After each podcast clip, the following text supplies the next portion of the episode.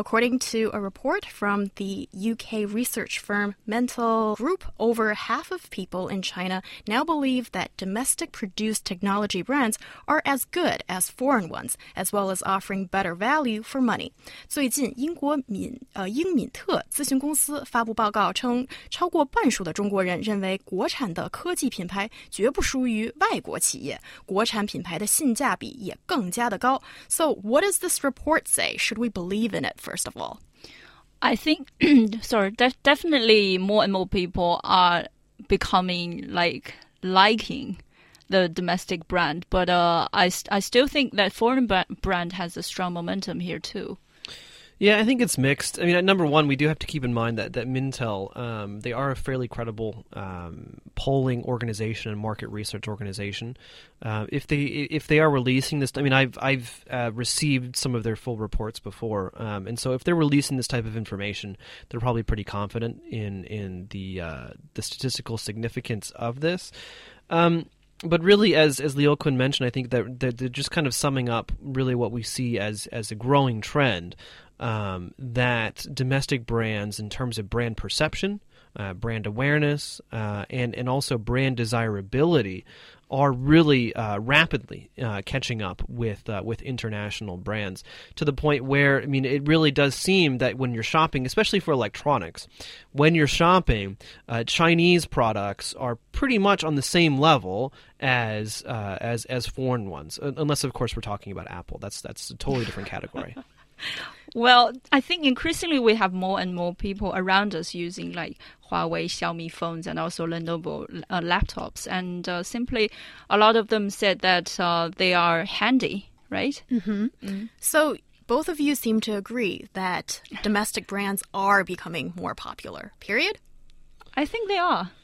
Yeah, yeah, definitely. I mean, I think it's it's it's it's hard to it's hard to say no to that. I mean, especially if we look at Xiaomi, and Xiaomi is you know the success story. I would say. Um, they are having quite a few problems expanding internationally. I mean, India just recently banned them from selling all all devices because of uh, an IP infringement uh, uh, lawsuit, um, and that's and that's going to be in place until at least the beginning of next year. Um, but at the same time, I mean, again, just look, looking domestically, they are the success story. I mean, they have um, uh, you know uh, the cell phones. They have the tablets now. I mean, they just they're they're they're releasing uh, an air purifier, I believe. Uh, they have like the Xiaomi He, the the TV, and so in general, they've shown themselves to be uh, quite nimble in terms of um, appealing to to consumers' wants, but also providing it in, in, an affordable package.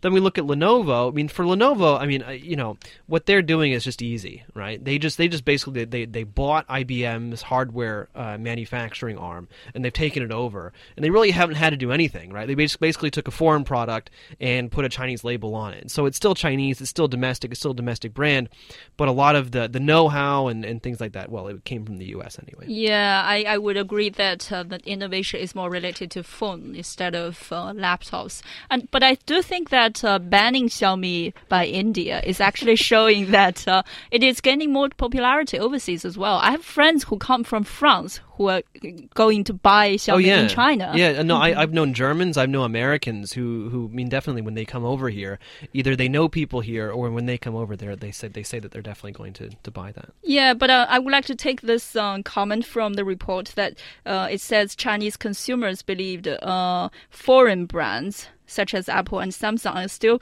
viewed as being stylish and innovative. I I think this this well I do agree that uh, foreign companies have a better branding and uh, marketing strategy, but I think this group of people tend to be living in a bubble or maybe. Um, I don't know, an illusion because you what you are using is just uh, appliance that you, you use for your daily life. It's not something that you can you know, be.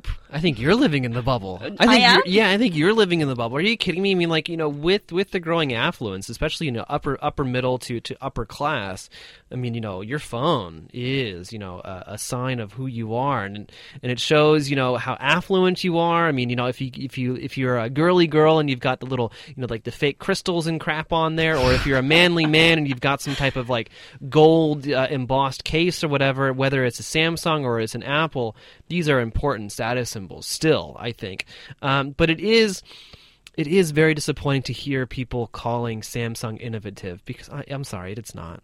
It's not. Okay. They've, they've they've they've copied basically everything from Apple. Yeah, and and coming from the uh, I suppose the technology expert here on our show, I do think there's some value in your words, John. And I think for um, you know this good value of money argument for these Chinese brands, there isn't really as high a brand premium as let's say Samsung or Apple Right. has. I wonder how that's going to develop in the near future. Well, I think I mean this is this is one of the key problems for Xiaomi at this point. Um, and you know, I've been I've been a hardcore uh, not not a fanboy, but a believer in Xiaomi for a long, long time.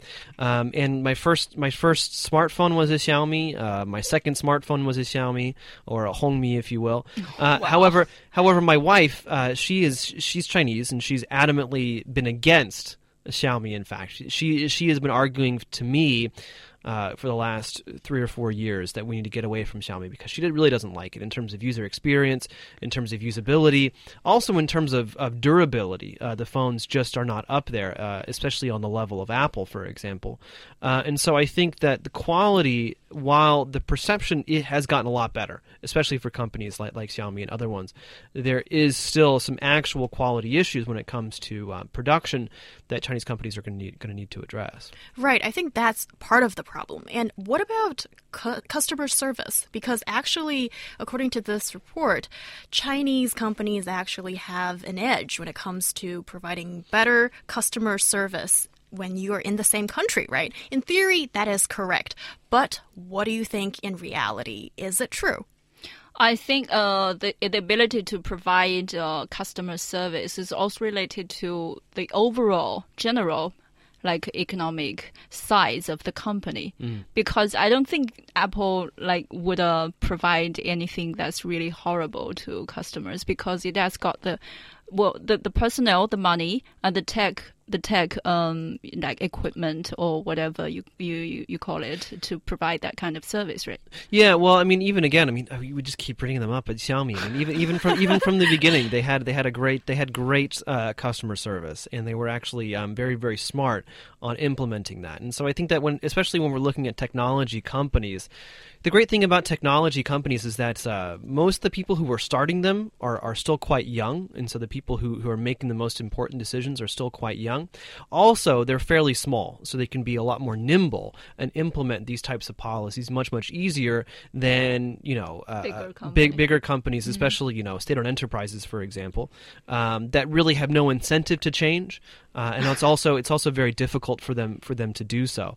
Um, and so I think that's also one of the things you have to keep in mind that when we're talking about technology in China, these are uh, living in a very different type of world than some of the some of the more established companies, and so a lot of times people are going to be comparing the two, and and so in that sense, I mean, of course, the perception for these technology companies is going to be quite high. I think. Yeah, and it just seems like um, our listener Koei thinks that um, yes, the uh, customer service isn't so good amongst the Chinese companies than the Western ones, and I think I share a similar point of view actually, and I think it's important for these Chinese companies to realize that you- you shouldn't be making money just once off people. And if you maintain a good customer service, then there's more money coming in in the future, okay? It's simple as that.